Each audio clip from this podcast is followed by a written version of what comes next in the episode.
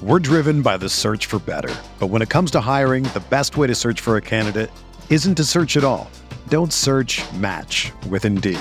Indeed is your matching and hiring platform with over 350 million global monthly visitors, according to Indeed data, and a matching engine that helps you find quality candidates fast. Ditch the busy work. Use Indeed for scheduling, screening, and messaging so you can connect with candidates faster. Leveraging over 140 million qualifications and preferences every day, Indeed's matching engine is constantly learning from your preferences, so the more you use Indeed, the better it gets. Join more than 3.5 million businesses worldwide that use Indeed to hire great talent fast. And listeners of this show will get a $75 sponsored job credit to get your jobs more visibility at Indeed.com slash BlueWire. Just go to Indeed.com slash BlueWire right now and support our show by saying that you heard about Indeed on this podcast. That's Indeed.com slash BlueWire. Terms and conditions apply. Need to hire? You need Indeed.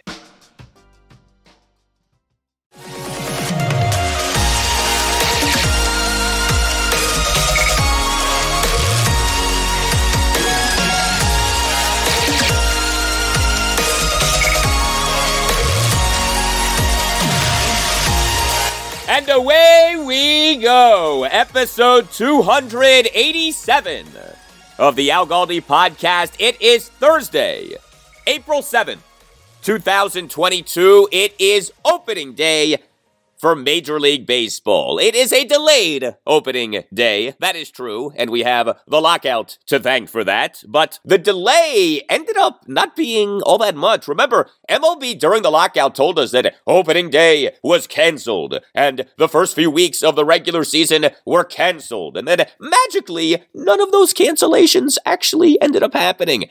Uh, the cancellations proved to be empty threats as the owners and players want a full regular season to, yes, make that money, okay? Make that money. As Chase Young said last year, every last penny. But opening day is here, and that is a good thing. Uh, we have had a change in the start time for the Nationals opener. Game one of a four game series against the New York Mets at Nationals Park moved from Thursday afternoon at 4.05 to Thursday night at 7.05 with lots of rain in the forecast for Thursday in the Washington, D.C. area. Now, the Orioles won't begin their 2022 regular season until Friday afternoon at the Tampa Bay Rays at 310. Later in the show, I will preview both the Nats and the O's. Uh, no, neither team is expected to be very good this season, but there is a lot to be thinking about with each team. And so I'll give you the three things that to me matter the most for each team.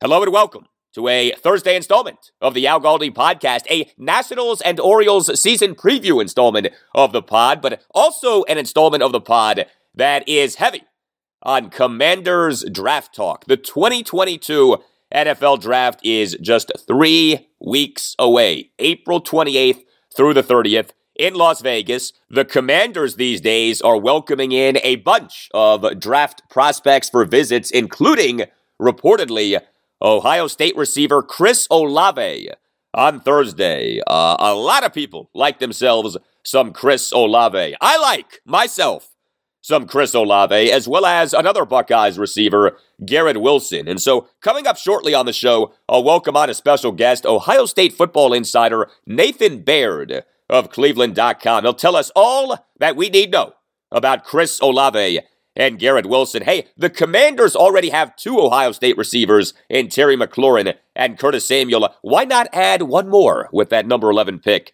in the 2022 draft? Uh, also, regarding the Commanders draft, LSU corner Derek Stingley Jr. He is maybe the best corner in the 2022 draft. He also may be the most difficult player in the draft to evaluate, uh, in no small part due to him coming off a left foot Lisfranc injury. But Stingley on Wednesday was quite impressive at LSU's Pro Day. Should the Commanders consider taking Stingley with their number 11 pick in the 2022 draft? I will talk Derek Stingley Jr.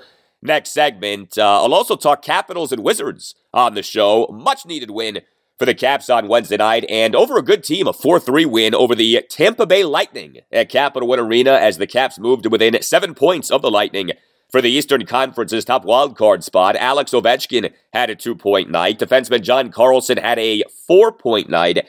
And the Caps goaltending competition is back on. I'll discuss all of that, as well as the Wizards. Uh, I tell you, the Wiz have been so Jekyll and Hyde lately. They on Wednesday night were back to being uh, not so good. A 118 103 loss at the Atlanta Hawks. Wiz have just two regular season games left. Let the ping pong balls accumulate when it comes to the NBA draft lottery. I am not mad at all about the Wizards losing on Wednesday night. You can tweet me at Al Galdi. Oh, by the way, I have been verified on Twitter. Yes, I finally have the blue check mark on Twitter. I have officially joined the blue check mark brigade. I'm not sure how slash why this has happened.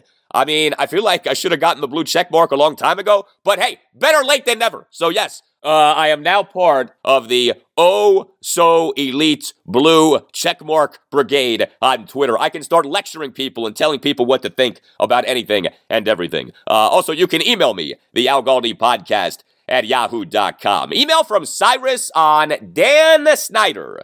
And something that could happen with this commander's alleged financial impropriety. Right, Cyrus? I've heard both you and Kevin warn about this alleged financial impropriety backfiring and making Dan Snyder look like a sympathetic figure. I might be misunderstanding this, but why is that a worry? The way I see it, we're stuck with Dan, and we have nothing to lose. Why not throw everything at him? If the congressional hearings for the workplace sexual misconduct were going to do him in, I feel like it would have happened by now. Nothing seems to stick to him, and I don't have hope that any single accusation or event will take him down. I think we have to hope for the accumulation of allegations to cause enough headaches for the other NFL owners to finally say, enough is enough. Even if one of the accusations ends up being unfounded, I don't think that is a backwards step to removing him as owner. Curious about what you think. Uh, thank you for the email, Cyrus. So, Dan Snyder becoming a sympathetic figure would work against the cause of him being removed as owner of the Commanders. See, here's my concern. If this alleged financial impropriety stuff isn't true or can't be proven, then that's a major win for Dan and a major blow for congressional involvement with the team. And then it does start to look to at least some people like Congress has it out for Dan. And all of this then perhaps leads to congressional involvement with the team fizzling out, especially if we're going to have the red wave come the November midterm elections. And maybe we will not have the red wave in November. Who the heck knows? But if the Republicans flip the House of Representatives, then congressional involvement with the commanders is done. Okay? Plain and simple. Because the involvement has been totally partisan. Democrats in Congress are for the involvement, Republicans in Congress are against the involvement. But congressional involvement with the commanders is the thing driving true hope that Dan Snyder could be ousted as owner of the Commanders. If not for this congressional involvement, which is debatable whether it should be happening anyway, but it is happening, and if not for it, we wouldn't be having these conversations about Dan's future as owner of the team potentially being in jeopardy. Remember, it was just last year that Dan emerged from the scandal and controversy that all started in July 2020 more powerful than ever before, with him buying out his three now former disgruntled minority partners at a discounted price with help from the NFL. What brought back any hope that the Danny could be done as owner of the team was the reigniting of the workplace misconduct scandal last October via the leaked emails of Bruce Allen from his time as a Redskins executive. So if congressional involvement loses steam or goes bye bye, well, then so too does any hope of a coup of the Danny. I want to make something clear though. Dan Snyder should not be ousted as owner of the team based on things that are not true. Like, the truth matters. I'm not a fan of making stuff up just to get him out or just going off of unsubstantiated allegations to get him out. So the truth with this alleged uh, financial impropriety stuff very much matters. Email from Brent in Northeast DC. Writes Brent, long time no email. You know the old adage, one man's trash is another man's treasure? I see the meaning there. Something one person considers worthless, maybe worthwhile, for someone else. More often than not, I find one man's trash is in fact another man's trash. In Washington, though, we do things differently. We intend to make sure that the Carson Wentz is trash theme has data points within three standard deviations of certainty. We take it to another level. The old trash and treasure adage usually applies to one man and then another man. We are actually the third man. To recap, for our franchise, when it comes to Carson Wentz and our S show, one man's trash is the second man's confirmed trash. For the third man, parentheses us, confirmed trash is worth $28 million against the salary cap and two draft picks. A regular Salvator Mundi. Let me know sometime around week three, and I'll call 311 for a Carson pickup. Keep on rolling early in the AM. Uh, Brent, very clever email. Well done, my friend. And uh, keeping with your theme, all that we can hope for is that somehow, some way, uh, Ron Rivera and the Commanders are like the guys on American Pickers, if you've ever watched that television show. Uh, and that Ron and the Commanders can do as the American Pickers do, and that is do something useful and purposeful with the second man's confirmed trash in Carson Wentz. Uh, geez, it's harsh calling anyone trash, but I get where you're coming from on that. You know, if Carson Wentz is a flop, for the Commanders, then Ron Rivera does look pretty bad. I mean, there's no doubt about that. The trade looks like a debacle. But if Carson Wentz is a hit for the Commanders, then Ron looks quite good. Does he not?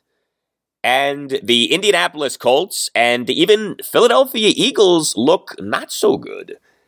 You know, the potential does exist in this situation for Don Ron to come out looking quite smart. But we shall see. Well, nothing is smarter if you own, run, or work at a business than using ImageWorks. Uh, grow your business, better market your business, and more effectively reach customers by working with ImageWorks. ImageWorks is a full service boutique web design branding and marketing company, and ImageWorks right now has a special offer for listeners of the Al Galdi podcast a free review of your website. Yeah, ImageWorks will tell you how your website can be even better, free of charge. You have nothing to lose. Take advantage of this free offer. Go to imageworkscreative.com, click on contact near the upper right corner, and make sure that you mention the Al Galdi podcast for the free offer. That's imageworkscreative.com. Image one word, works plural, creative.com. Imageworkscreative.com. Click on contact near the upper right corner and make sure that you mention the Al Galdi podcast for the free offer. Uh, also, you can call or text the owner of ImageWorks, Scott, at 703 928 7309. That's 703 928 7309. Just make sure that you mention the Al Galdi podcast for the free offer. ImageWorks will take your business to the next level and make you more money. ImageWorks is located in the DMV but can work with a business anywhere in the country. Just go to imageworkscreative.com, click on contact near the upper right corner, and make sure that you mention the Al Galdi podcast for a free review of your website. ImageWorks, creative minds focused on one goal your business success.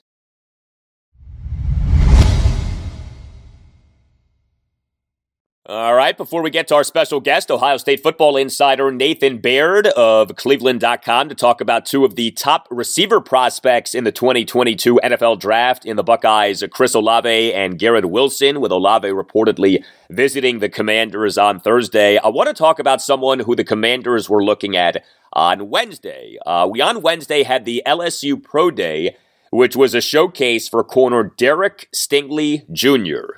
Uh, Derek Stingley Jr. is one of the more interesting guys in the 2022 NFL draft. He did not perform in any drills at the NFL scouting combine in Indianapolis last month as he's coming off a Lisfranc injury, but Stingley did quite well at the LSU Pro Day on Wednesday, and people noticed uh, all 32 NFL teams were in attendance at LSU's Pro Day, including the Commanders. Uh, General Manager Martin Mayhew was in attendance at LSU's Pro Day. Uh, Mayhew, as many of you listening know, is a former NFL corner, including having been a starting corner on the 1991 Super Bowl champion Redskins. But Stingley at LSU's Pro Day per LSU had 40 yard dash times of 4.37 seconds and 4.44 seconds. Stingley at LSU's Pro Day per LSU had a vertical jump of 38 and a half inches. Uh, all of those numbers are impressive numbers, especially considering that he's coming off a Lisfranc injury. Uh, but yeah, there is that injury, and there is an injury history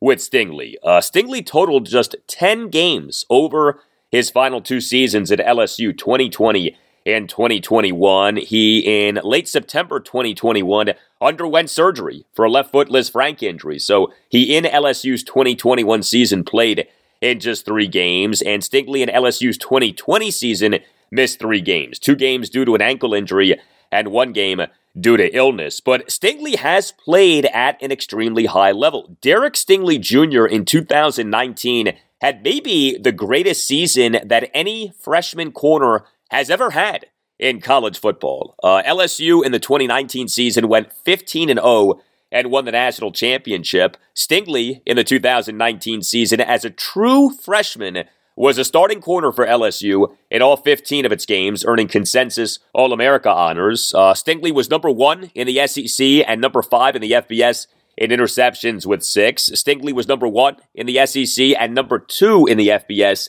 in pass defenses with 21. Stingley in that 2019 season as a true freshman was a true shutdown corner who thrived in man to man coverage. The question is whether he can still play at that level off this left foot Lisfranc injury. Another question with Stingley is effort. Uh, take a listen to this from ESPN NFL draft analyst Todd McShay on ESPN's first draft podcast in late January.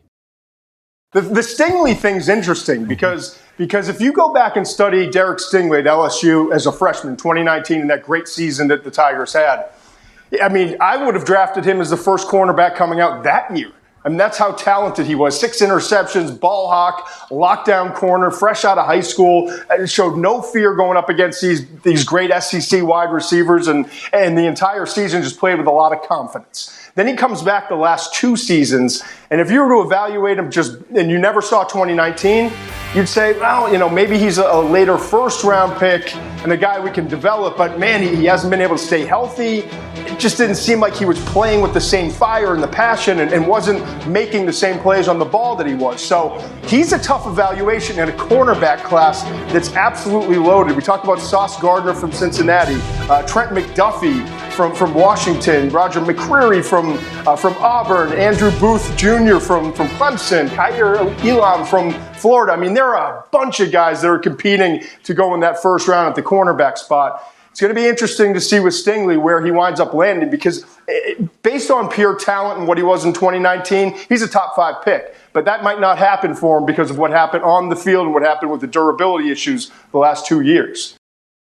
Yeah, so as Todd McShay pointed out, there aren't just durability questions with Derek Stingley Jr., there also are some effort questions. Uh, how about this? Derek Stingley Jr., in his collegiate career per Pro Football Focus, missed on 17.9% of his tackle attempts. That's frightening.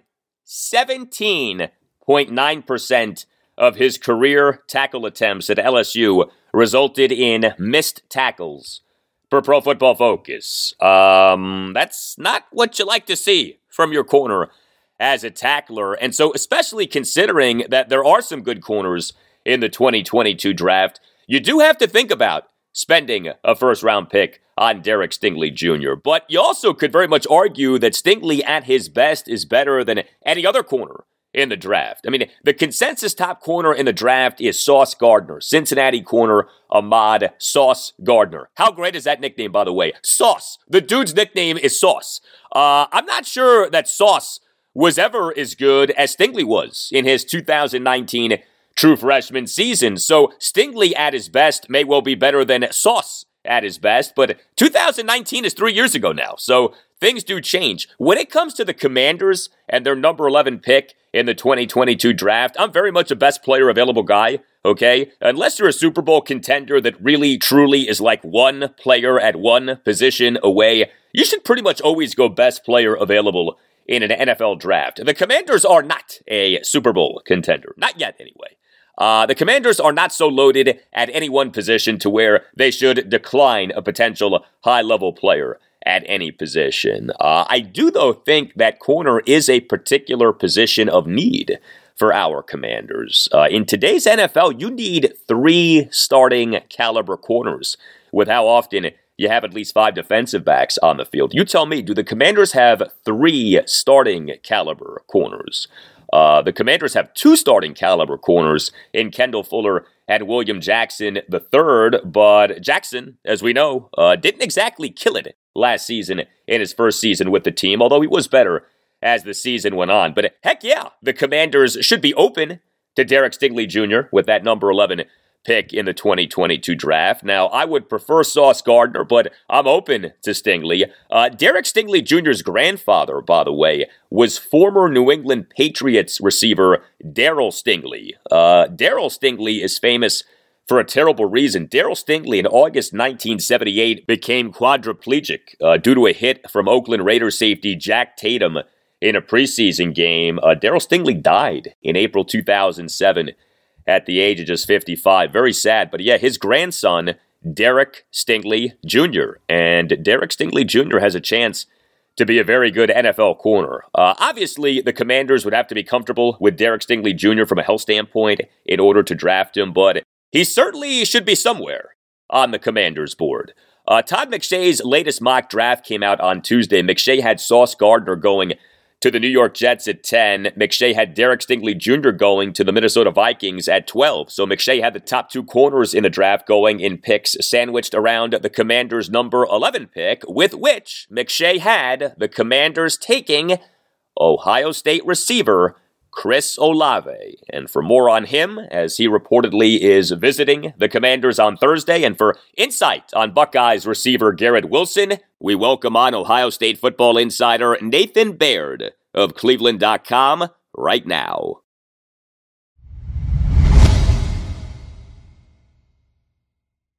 Hey, do something nice for yourself. Subscribe to the Al Galdi podcast. If you don't already subscribe to the podcast, uh, subscribing costs you nothing and will make you totally happy with your life. So why wouldn't you subscribe? Uh, 100% guaranteed happiness if you subscribe to the Al Galdi podcast. Uh, also, if you're listening to this podcast on Apple Podcasts. Please give the podcast a five star rating and please write a brief one or two sentence review saying how much that you like the podcast. Uh, doing these things takes uh, less than a minute. Uh, you can also give the podcast a five star rating on Spotify. Uh, the ratings and the reviews help to make the podcast successful, and so I very much appreciate you guys doing the ratings and the reviews. And don't forget to support the sponsors of the Al Galdi podcast, including Dr. George Verghese for all of your dermatological needs and ImageWorks if you want to grow and better market your business. So, this episode of the podcast is for Thursday, April 7th. Three weeks away are we from the first round of the 2022 NFL Draft, which will take place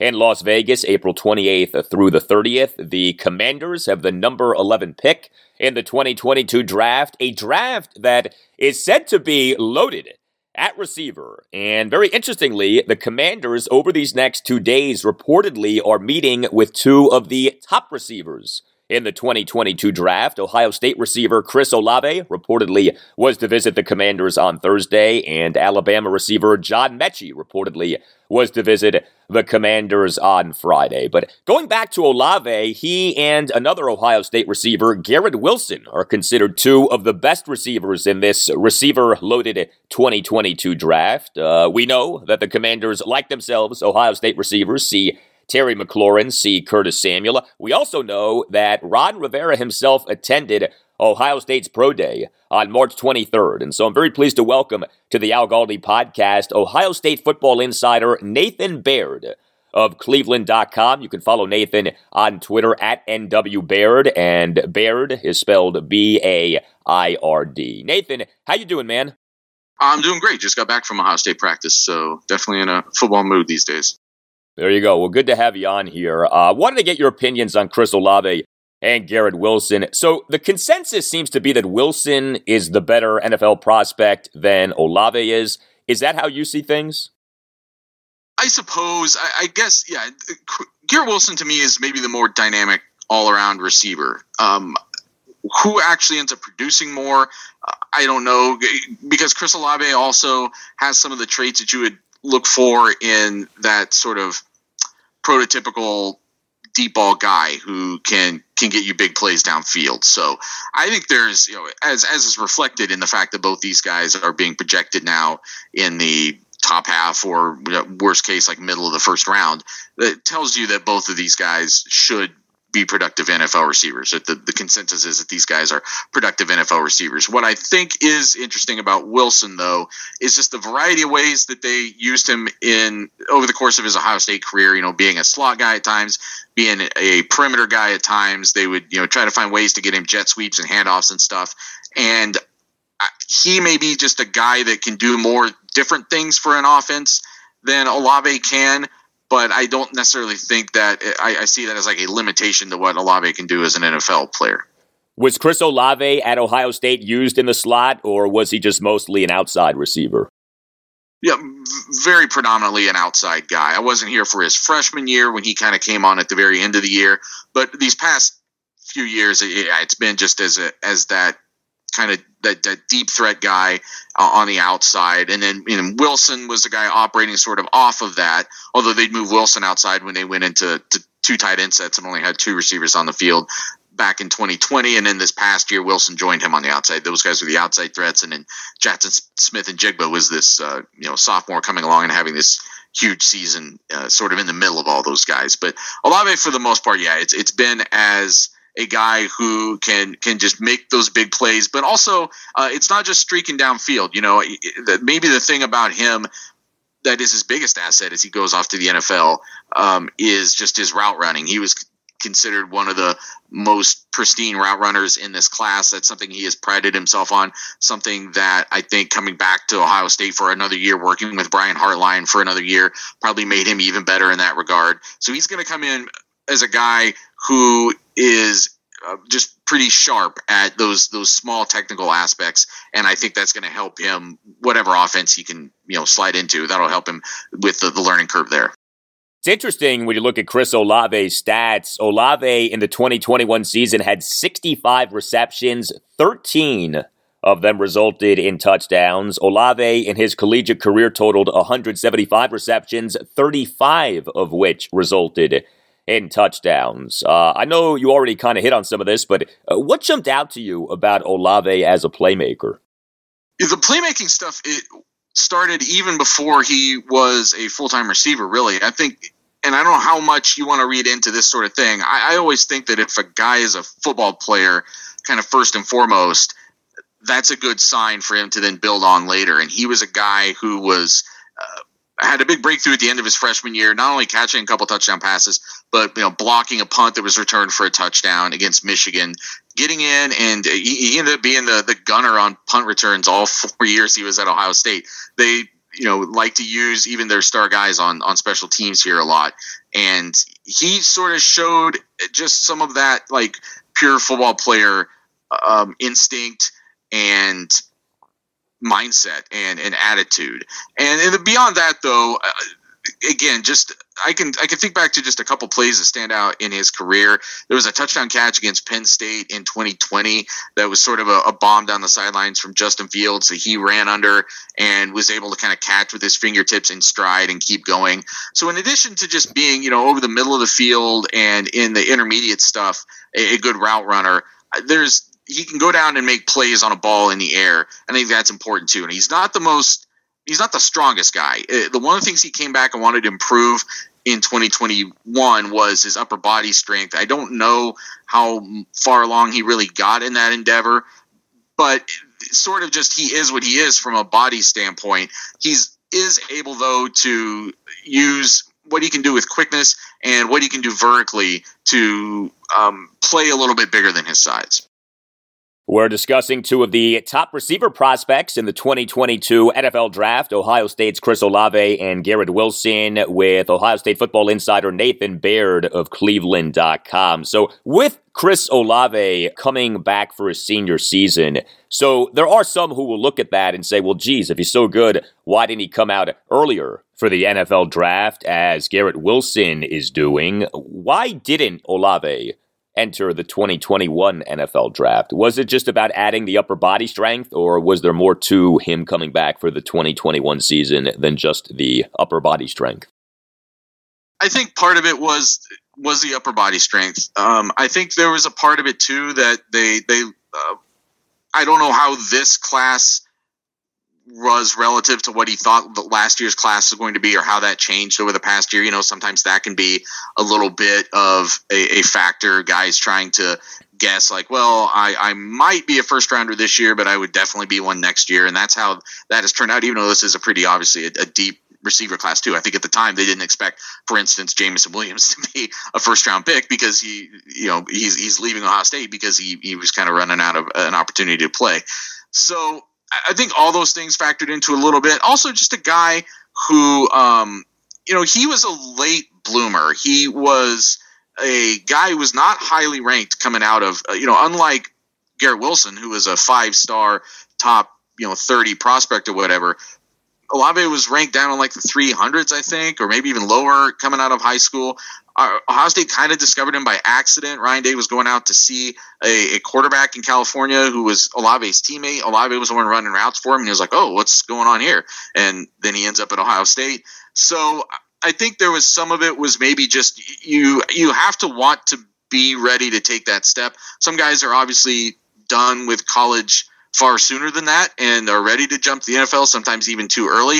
And I think for Olave, he saw what was coming back. He believed in what CJ Stroud was. He saw an opportunity to have a pretty special year, and they they got to do a lot of that. They didn't get as far as they wanted, obviously, and then not getting into the playoff even.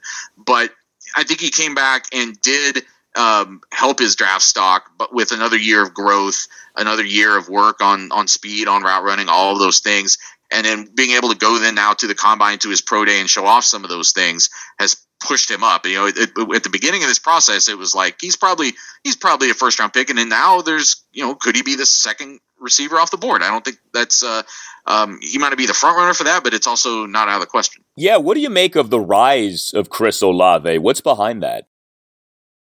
Well, I think he had to go to the combine and and if you're not a big receiver then you have to kind of leave no doubt as to some of the other things. And by going there and running the time he did, doing some of the other things he's done, and, and showing up in the drills and, and you know doing what you have to do in the interviews, I think all those things are important. Uh, he, both him and Wilson in different ways had some things that they probably had to prove there. And if you're not if you're not Drake London, if you're not one of those guys that has one of those big bodies, then you sort of have to go in and really check off the other boxes and show people for sure that this is what you are.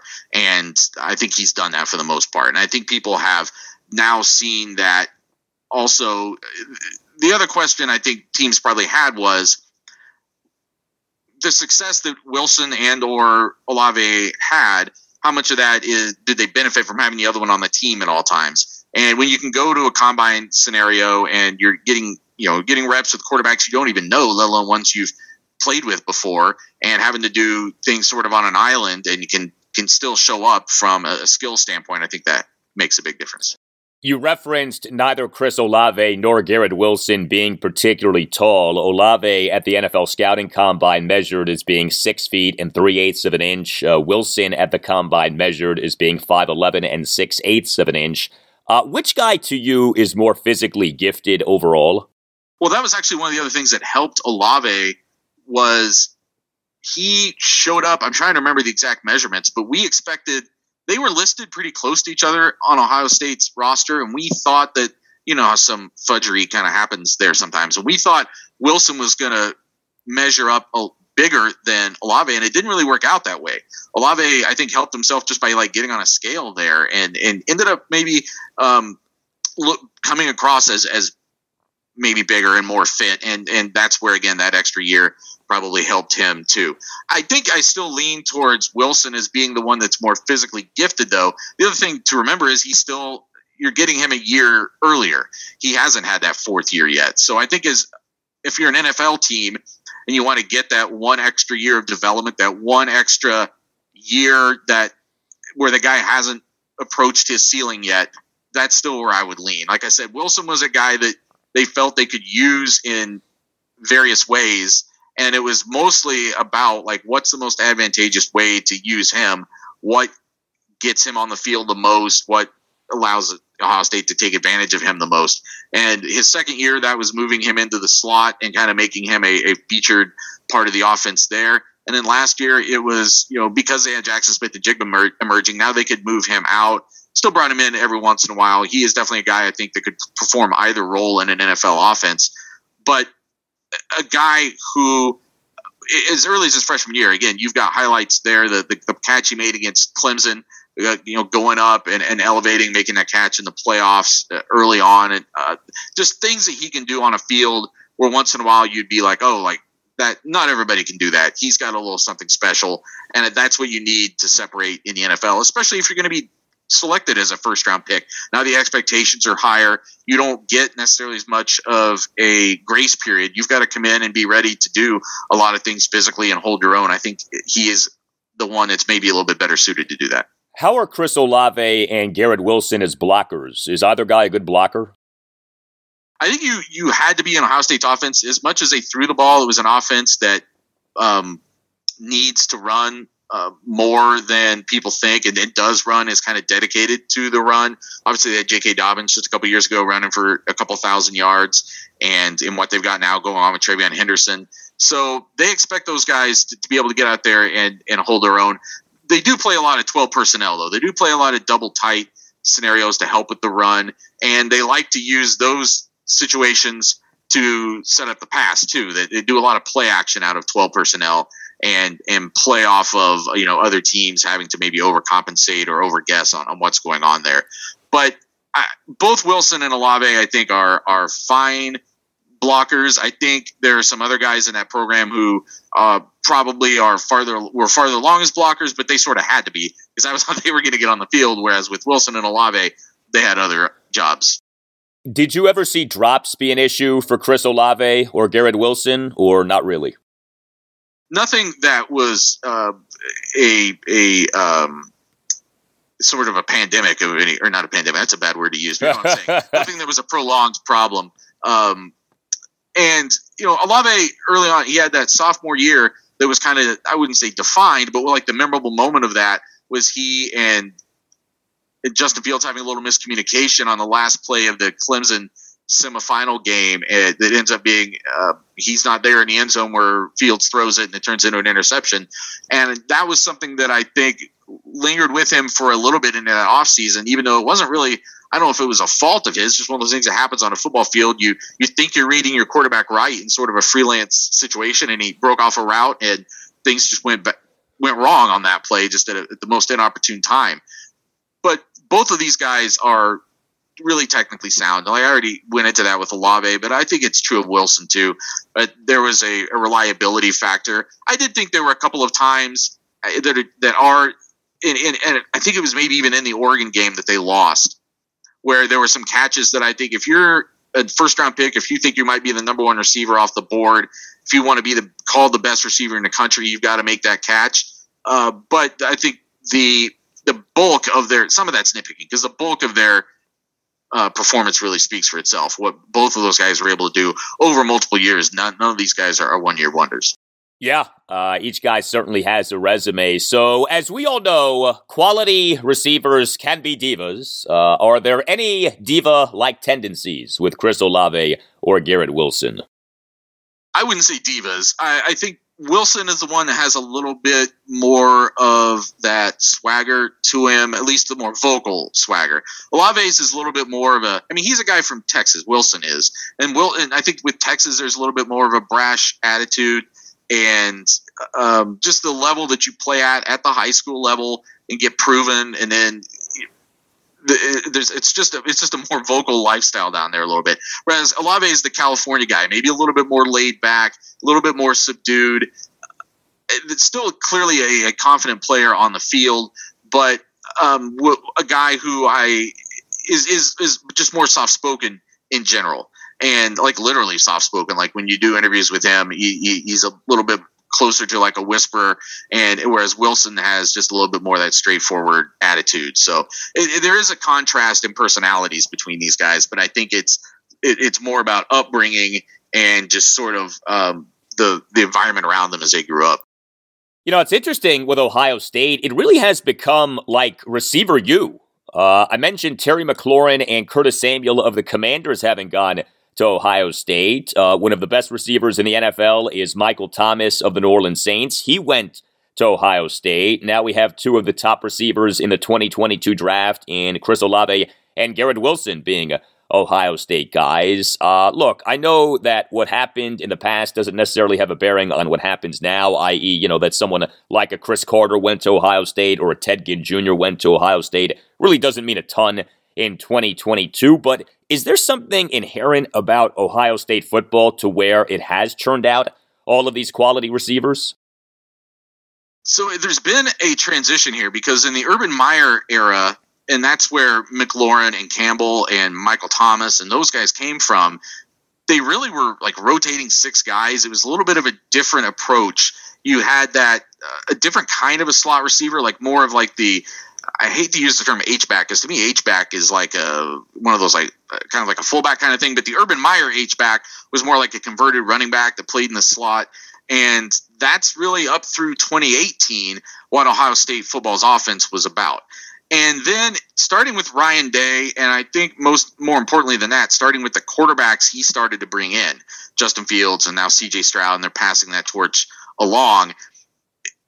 They started to attack a little bit differently. They've approached their personnel a little bit differently. They were still rotating a lot of guys in 2019, but in 2020, like all those targets went through Wilson and Olave. And then last year, it expanded to include, like I said, Jaxon Smith-Njigba in the slot, who's the guy that everybody's going to be talking about next year as maybe the first receiver off the board.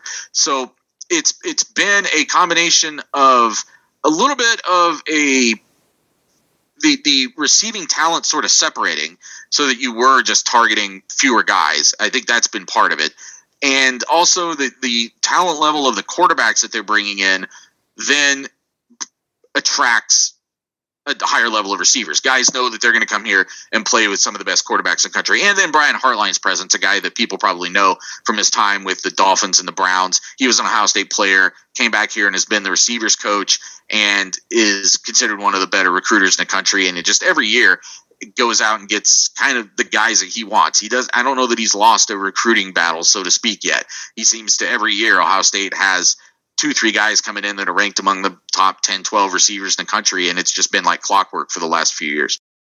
One more for you. Uh, you covered Chase Young at Ohio State. Uh, Chase had a very disappointing second NFL season, including him suffering a torn right ACL, but he in his rookie season was very good. And the hope, obviously, is that he in the 2022 season will be back to being good. From an Ohio State perspective, is there any reason to believe that Chase Young won't ultimately be a very good edge defender in the NFL. Yeah, he was just one of those guys who sort of defied description a little bit. Um, that that broke the uh, ruined the curve a little bit as you're trying to like evaluate players on a field because the way I've described it is we always that football parlance of like who's flashing like guys who get on the field and flash and if, if you're talking about like a light switch Chase Young was like if somebody turned the light switch on and like taped it there because it was just a constant thing it was a relentless uh, game changing presence on pretty much every snap. And then eventually, the production at the tail end of his senior year, which is one year I covered him, or junior year, I should say, um, there weren't as many sacks, but just the the abundance of attention that he was drawing, kind of the gravity that he had in a game was uh, still just changing games. Uh, the, the, the amount of time that another team had to, the amount of their game plan that they had to devote to him was was crazy. So I would still think that ceiling is really high for him. I think obviously the injury gets in the way there, and I'm sure that you know um, just how athletically advanced he seemed to be, and uh, the instinct that he played with. once he's healthy again, I would expect to see something back towards what everybody showed as a as a rookie. I think it's hard for that to be a fluke. I think that was the legitimate Chase Young, and everything that could have gone wrong seemed to go wrong last year. And once he can get healthy again, I would I would expect to see a lot of what you saw in 2020. Certainly hope that that ends up being the case. Uh, Nathan Baird, Ohio State football insider for Cleveland.com. Really appreciate your insight and your time, man. All the best to you. Sure thing. Thanks a lot. Up next, I'm talking Capitals off back to back blowout losses, a terrific win on Wednesday night.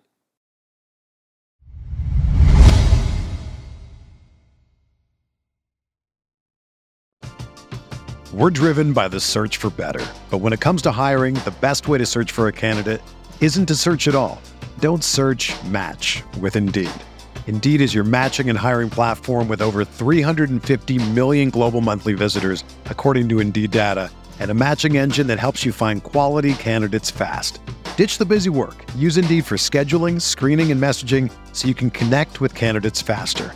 Leveraging over 140 million qualifications and preferences every day, Indeed's matching engine is constantly learning from your preferences, so the more you use Indeed, the better it gets. Join more than 3.5 million businesses worldwide that use Indeed to hire great talent fast. And listeners of this show will get a $75 sponsored job credit to get your jobs more visibility at Indeed.com slash BlueWire. Just go to Indeed.com slash BlueWire right now and support our show by saying that you heard about Indeed on this podcast. That's Indeed.com slash BlueWire. Terms and conditions apply. Need to hire? You need Indeed.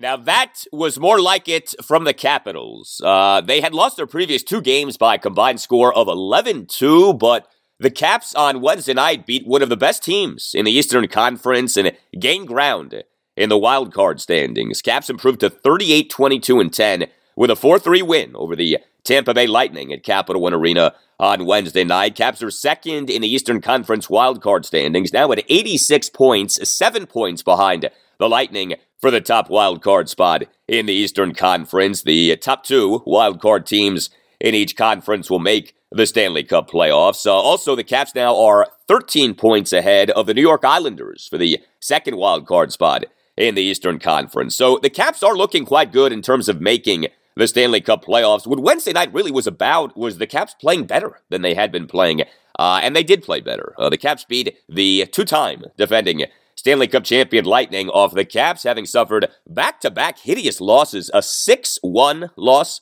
to the Metropolitan Division leading Carolina Hurricanes at Capital One Arena on March 28th and a 5-1 loss to the Minnesota Wild at Capital One Arena this past Sunday night. You know, the Caps just haven't been playing much lately, but when they had played, they had not looked good. Also, the Caps beat the Lightning on Wednesday night off a players only meeting on Monday. Yes, the Caps had the dreaded players only meeting on Monday. Uh, this game initially looked like it was going to be crazy. Uh, the Caps and Lightning combined for five goals in the first period, but uh, then just two goals the rest of the game. Caps did jump out to a 2 nothing first period lead, and thus were not chasing the game.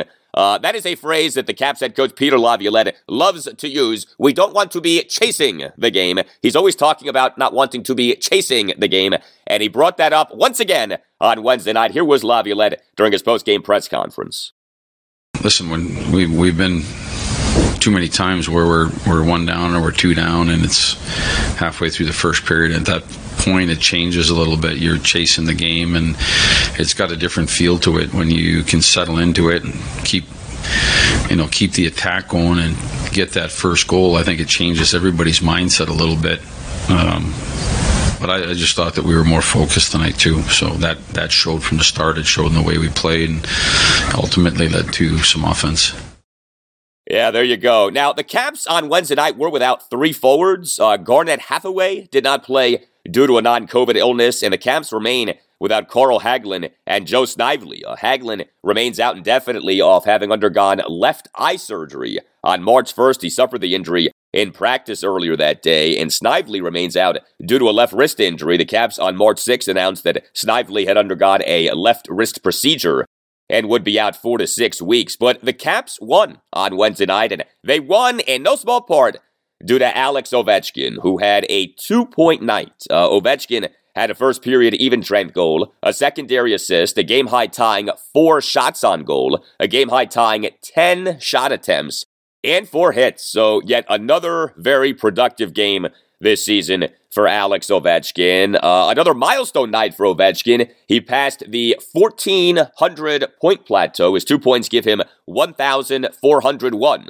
career regular season NHL points. Ovechkin's goal was his 43rd goal of the season, moving him past Phil Esposito in the 1978-79 regular season for the third most goals by a player age 36 or older in a season in NHL history. Uh, Ovechkin now this season number four in the NHL with his 43 goals. So Ovechkin on Wednesday night had a two-point night, and defenseman John Carlson on Wednesday night had a four point night. Uh, Carlson had two power play goals and two primary assists. And he, per natural stat trick, finished number two on the Caps in five on five shot attempt percentage for the game at 67.86. The Caps with Carlson on the ice in five on five situations in the game had 19 shot attempts versus allowing just nine shot attempts. So the Caps went two of five on the power play. So another good game for the Caps power play. And then there was uh, the Caps goaltending as the Caps goaltending turns. Uh, so the Caps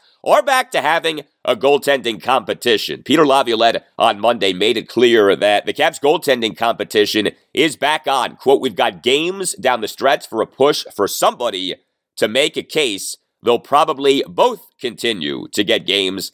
I'd like to have a guy that has emerged and moved forward from that group. They're both good goaltenders, but you want somebody to really take hold of it. There's an opportunity down the stretch here.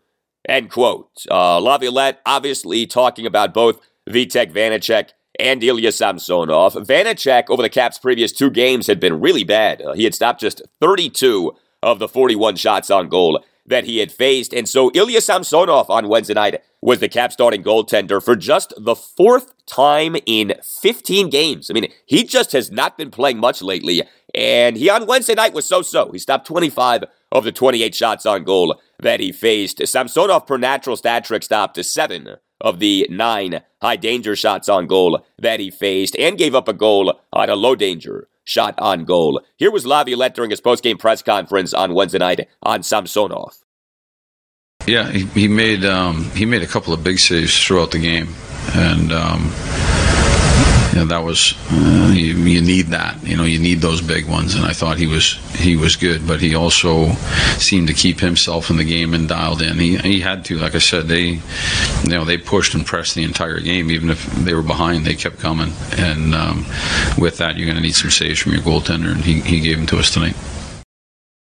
Yeah, Ilya Samsonov on Wednesday night was good enough to win. Uh, I think that that's the way that you put it. He by no means was great, but he was good enough to win, which was better than Vitek Vanecek was in each of the Caps' previous two games. Caps went two or three on the penalty kill. The puck possession battle on Wednesday night was about even in terms of quantity, but not in terms of quality. The Caps, per natural stat trick, had 14 five on five high danger shot attempts to the Lightning 7. So the Caps have 12 regular season games left. Uh, next up are two games against good teams in back to back fashion this weekend. The Caps will be at the Pittsburgh Penguins Saturday afternoon at 3 and then home to the Boston Bruins Sunday afternoon at 1:30.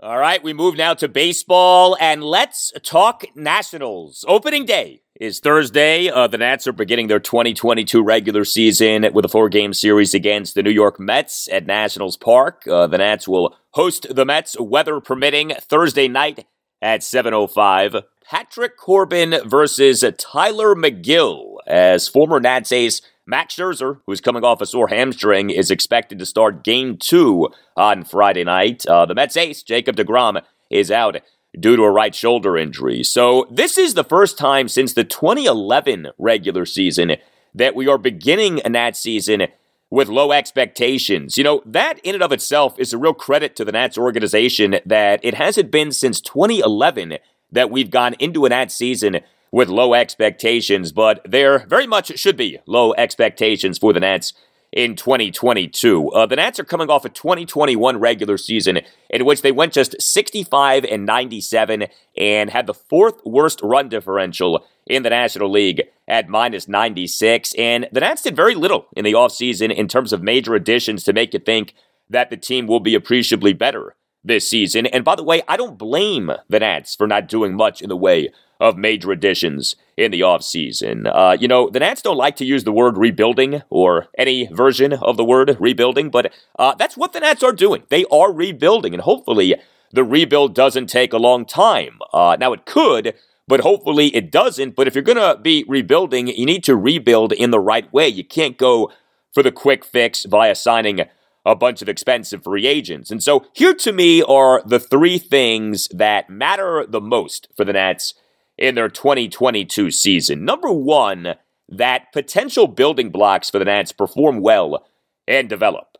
Uh, nothing matters more than this. Uh, the Nats do have multiple well-regarded young players and or intriguing young players who, if they pan out, will expedite the rebuild. The truth about the Nats rebuild is that a good bit of it is out of the Nats' hands. Uh, if these well regarded slash intriguing young players develop well and quickly, then the Nats rebuild may not take all that long. But if these players struggle, then we may be in the state of rebuilding for a while. But you think about the top two prospects who the Nats got from the Los Angeles Dodgers last July 30th in the trade of Max Scherzer and Trea Turner to the Dodgers. Catcher Keibert Ruiz and starting pitcher Josiah Gray. Uh, you think about the Nats' number one prospect, starting pitcher Cade Cavalli, who is expected to make his major league debut this season, perhaps sooner rather than later. Cavalli is the number 39 prospect in baseball per MLB pipeline. You think about outfielder Lane Thomas, who the Nats got via trade from the St. Louis Cardinals for starting pitcher Jon Lester last July 30th, and who was stunningly productive for the Nats last season. Lane Thomas, over 206 plate appearances for the Nats last season, had an OPS plus of 133. OPS plus is OPS that's adjusted for a player's league and home ballpark. 100 is average. Anything above 100 is good. Thomas's OPS plus with the Nats last season was 133. He was 33% better than league average. Uh, all of these guys, if they pan out, if they prove to be legit, if they perform well, will offer real hope for the Nats. Uh, the three things to me that matter the most for the Nats in their 2022 season. At Number two, that the Nats are able to trade away more players for more prospects. So the Nats last summer engaged in a sell off, the likes of which you rarely see. The 2021 MLB trade deadline was last July 30th at 4 p.m. Eastern. The Nats, over a period of a little more than 24 hours, traded a total of eight players for a total of 12 prospects. This was a super aggressive sell off, and the Nats very much needed it to do as they did. I applauded the Nats for doing it as they did because the Nats farm system had become barren. But the truth is that the Nats farm system still isn't very good, and so the Nats need to be adding to their prospect inventory. Uh, MLB Pipeline just ranked the top 30 farm systems in baseball. The Nats farm system was ranked 23rd uh, now, it was ranked dead last by MLB Pipeline to begin last season, so 23rd is better than 30th, but 23rd still isn't very good. Uh, the good news for the Nats is that they have multiple trade chips. Uh, what you need to be hoping for this season is that the trade chips play well to where they can be traded for some decent, if not good prospects. Uh, the Nats' first full time designated hitter, Nelson Cruz, as we now have a universal DH in Major League Baseball, thankfully. A definite trade chip with him being on a one year contract with a mutual option for 2023. Nelson Cruz remains an elite hitter. Cruz over his last three regular seasons, 2019 through 2021, over 1,319 plate appearances with the Minnesota Twins and the Tampa Bay Rays. So, not a tiny sample size. Has an OPS plus of 152. That is outstanding. I love that the Nats sign Cruz. Uh, the Nats' first baseman, Josh Bell, is entering a contract season. He ended up being quite good for the Nats last season. He's a potential trade chip. Uh, every reliever on the Nats, to me, should be viewed as a potential trade chip. Rebuilding teams don't build with relievers, okay? Rebuilding teams should flip relievers to contenders for prospects, especially veteran relievers. So any of these veteran relievers who the Nats have brought in slash brought back, you know, Steve Cishek, Sean Doolittle, Tyler Clippard, hopefully they all pitch well and can be traded to contending teams for prospects. Even a younger reliever like a Tanner Rainey, if he delivers on his promise and pitches well, don't wait for him to start struggling. Trade him to a contending team. Uh, any of these veteran castoffs who the Nats have, if any of them end up being good, 100% trade them for prospects. Uh, second baseman Cesar Hernandez, shortstop Alcides Escobar, third baseman Maikel Franco, starting pitcher Anibal Sanchez. Get whatever you can for these guys. These guys are not building blocks, okay? These guys are placeholders. Trade them for prospects if possible. The three things to me that matter the most for the Nats in their 2022 season. At number three, that one or more of the rehabbing Nats gets slash get back on track. Uh, when I say rehabbing, I am referring to guys coming off major injury and or major struggles. Uh, starting pitchers Stephen Strasburg, Patrick Corbin, Joe Ross, Eric Fedde, uh, center fielder Victor Robles, third baseman Carter Kieboom. All of those guys come to mind. Is there true hope with any of those guys? That can be realized in the form of them being good again, or in the cases of Fedde and Kieboom, just being good, period. Uh, we obviously have Stephen Strasburg. I mean, that's the name that sticks out the most from that list that I just took you through. Strasburg coming off season ending surgery last July 28 to address neurogenic thoracic outlet syndrome, or TOS. TOS is maybe the single worst pitching injury that there is right now. The last two seasons have been a nightmare for Strasburg. He's made a total of just seven regular season starts since the Nats in December 2019 re signed him to that 70 year, $245 million contract, which really has become maybe the single worst contract in major pro sports. And he's entering his age 33 season. Uh, Patrick Corbin, he's entering his age 32 season and the fourth season of a six year, $140 million contract that he signed in December 2018. He's coming off back to back bad seasons, including for the 2021 regular season, having a 582 ERA, which was the worst ERA among all qualified pitchers in the majors. Now, he did pitch well in four of his five starts last September. He has remained healthy. I do still have hope for Corbin, but he needs to pitch well. And by the way, if he does pitch well, then he to me could be a trade chip. Uh, Victor Robles is back to being the Nats starting center fielder, but he's coming off back to back atrocious offensive seasons. Uh, so much so that the Nats last August 31st optioned Robles to AAA Rochester, and he stayed there for the rest of the 2021 season. Robles also needs to get back to being the elite center fielder that we know that he can be and that he was in the 2019 season. Robles last season was decent defensively, but he wasn't special, and we know that he can be special. And then Carter Kieboom, uh, the Nats took Kieboom with the 28th overall pick in the 2016 MLB draft, but Kieboom has yet to have any prolonged success at the major league level, and he's now dealing with serious injury. The Nats on March 21st placed Kieboom on the 60 day injured list with a right elbow UCL sprain and a right flexor mass strain. So we shall see. I don't trust the Nats pitching at all, especially given the condensed schedule off the lockout. Uh, all pitching staffs are going to be tested, but if you lack pitching depth as the Nats do, uh, you could be in real trouble. I do think that the Nats could be quite good offensively. You know, the Nats actually ended up being good offensively last season. The Nats finished the 2021 regular season at number two in the National League in team OPS plus at 107. Uh, of course, the Nats still have the best hitter on the planet in Juan Soto. Uh, let's enjoy him while he's still with the Nats. Uh, three more seasons of team control, including this one. There's going to be a lot to talk about with the Nats this season. It's just hard to see there being many wins for the Nats to talk about this season. But you know what? We never know. Perhaps we'll be hearing Nats manager Davey Martinez this season proclaim that he is proud of the boys more often than we think. I'm proud of the boys. Yes, Davey. Thank you.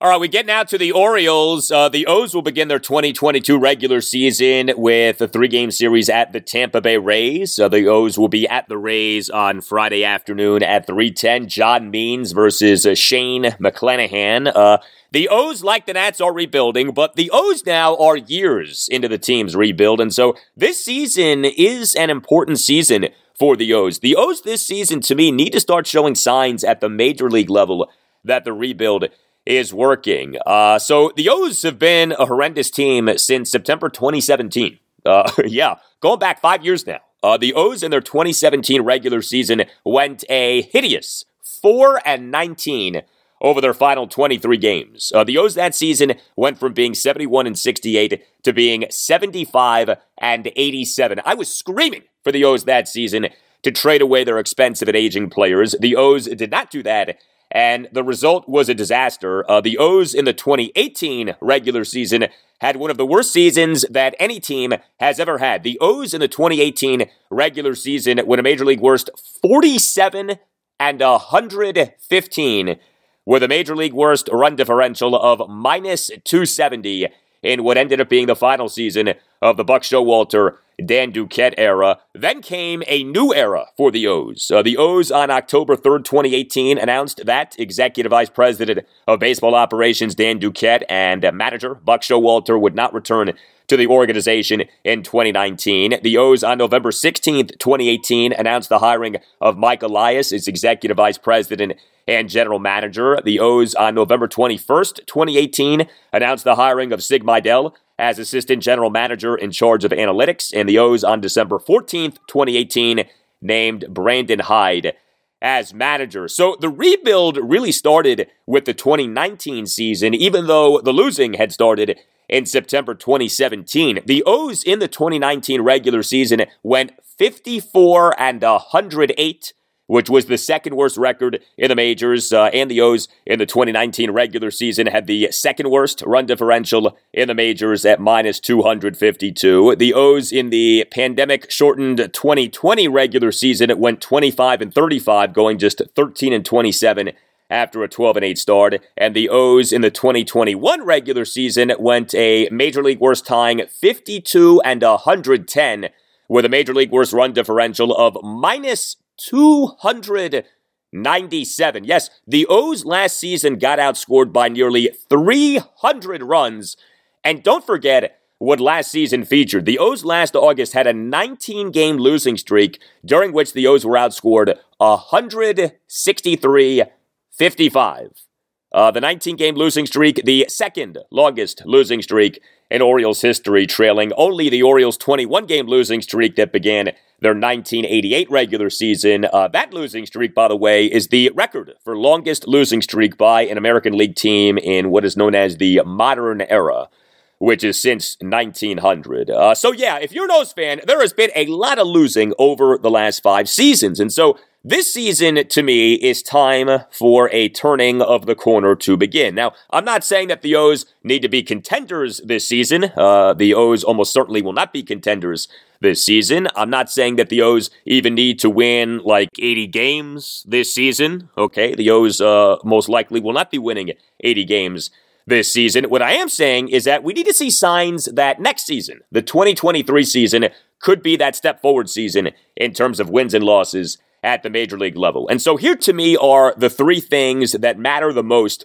for the Orioles in their 2022 season. Number one, that some of the Orioles' highly touted prospects make their major league debuts and look good.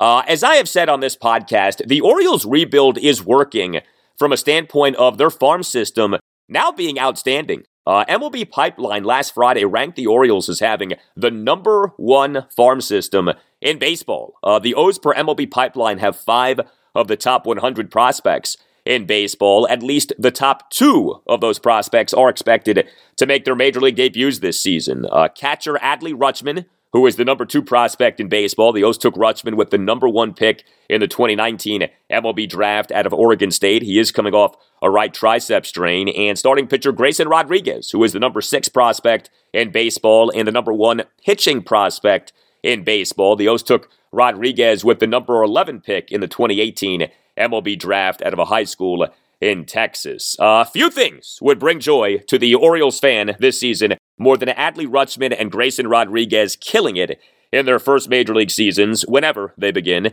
Uh, the whole point of tanking, as the O's have been tanking, is to load up on highly touted prospects. Let's start to see these highly touted prospects prove themselves legit. Uh, the three things to me that matter the most for the Orioles in their 2022 season. Number two, that some of the Orioles' young pitchers who have struggled in the majors perform better.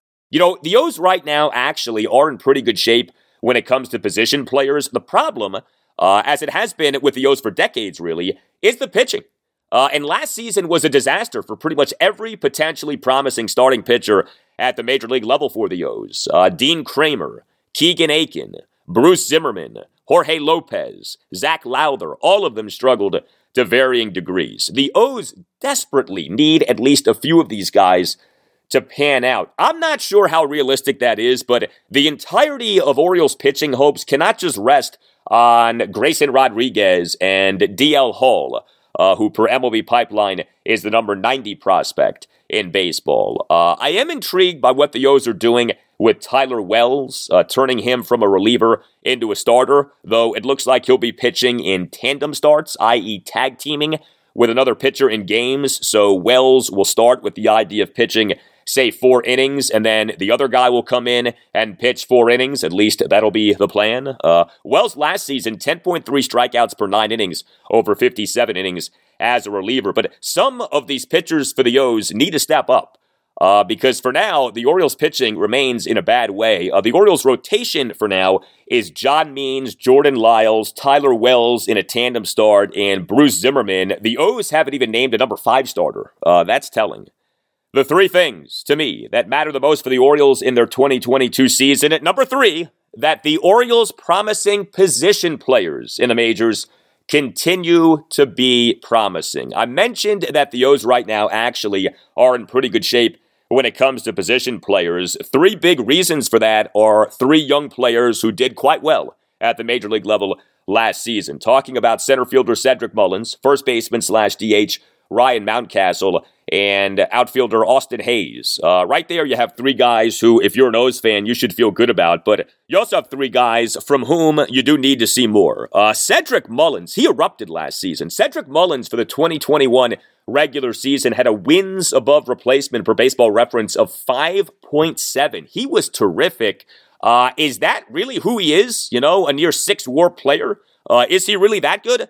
Hopefully, uh, but we do need to see more. Uh, Ryan Mountcastle, uh, he was an American League Rookie of the Year contender last season. OPS plus of 112. He hit 33 home runs, setting a new Orioles record for most home runs by a player in his rookie season. The previous record, Cal Ripken Jr.'s 28 homers in 1982. And Austin Hays really has emerged as one of the best defensive corner outfielders in baseball. Hays for the 2021 regular season had a war per baseball reference of 3.1. Can he get his batting to where he's a great all around player? He's already a great fielder. Well, I'll tell you what, Hays did start to come around as a batter last season, which he finished with an OPS plus of 106. So if you're an O's fan, you feel good right now about Cedric Mullins, Ryan Mountcastle, and Austin Hays. You do, though, want to see more. I do expect the O's this season to trade first baseman slash DH Trey Mancini, and they should trade him. Uh, I do think that the O's this season could trade starting pitcher John Means, and the O's should be open to trading Means. Uh, and if Jordan Lyles, who the O's signed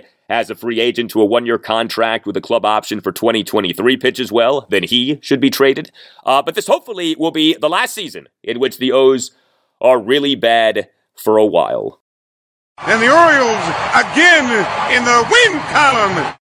Yes, Joe Angel, perhaps we will start to see more of the O's in the win column.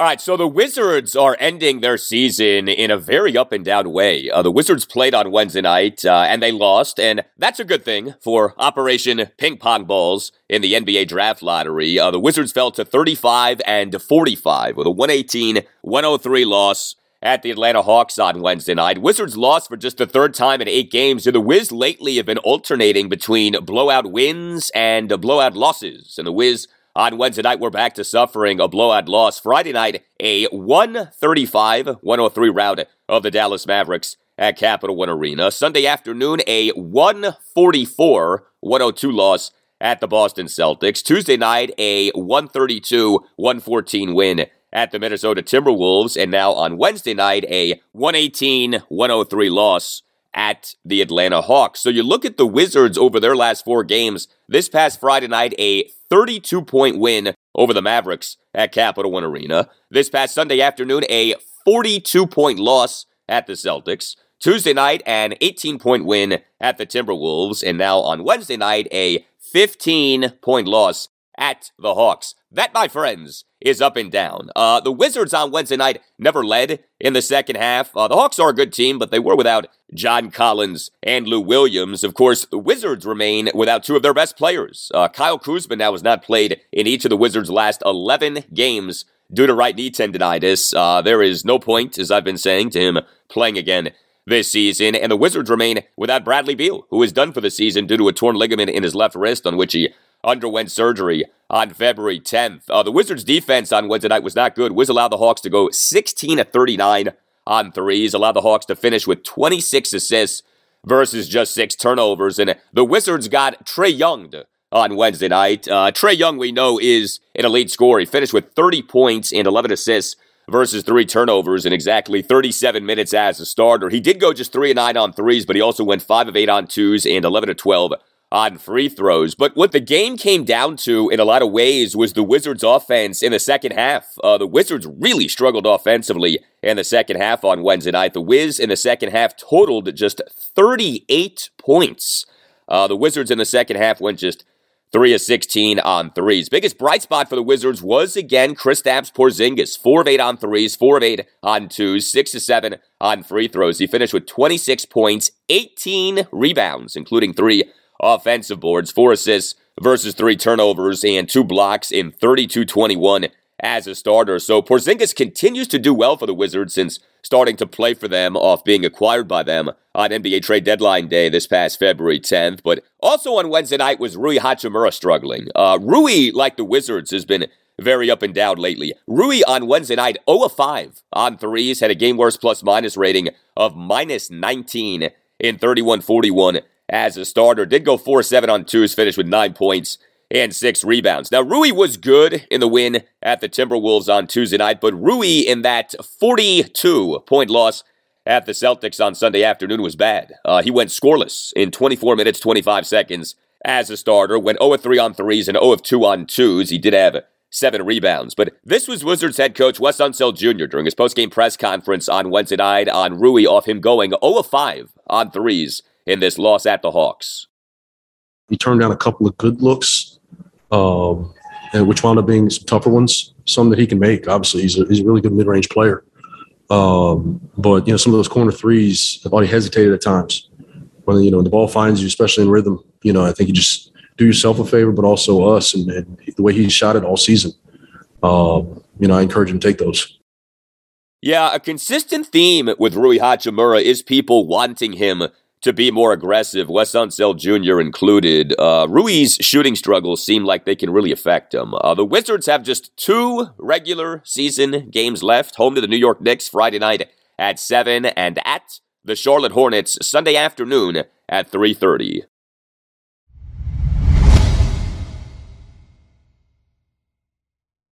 And that will do it for you and me for now. Keep the feedback coming. You can tweet me at Al Galdi. You can email me, the Al Galdi podcast at yahoo.com. Friday show, episode 288, will feature plenty on the Commanders as well as on the Nationals. As all post game the Nats 2022 regular season opener. Nats versus the New York Mets at Nationals Park Thursday night at 7.05. Wait for it, weather permitting. We shall see if the rain cooperates. Have a great rest of your Thursday, and I'll talk to you on Friday.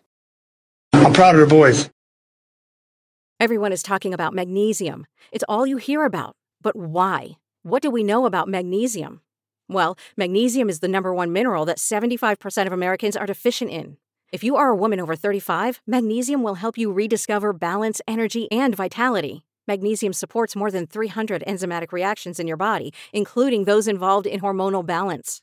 From functional medicine doctors to mental well being and female hormone experts, we all know that magnesium is the one mineral to improve all aspects of well being and health. But which one? Magnesium Breakthrough from Bioptimizers, the trusted choice recommended by leading experts with seven best absorbed forms of magnesium to ensure your body receives the support it needs for overall well being. Go to bioptimizers.com slash balance today and use code BALANCE10 for 10% off. Support your journey to wellness at B-I-O-P-T-I-M-I-Z-E-R-S dot com forward slash balance. Magnesium Breakthrough from Bioptimizers, your foundation to optimal health and vitality.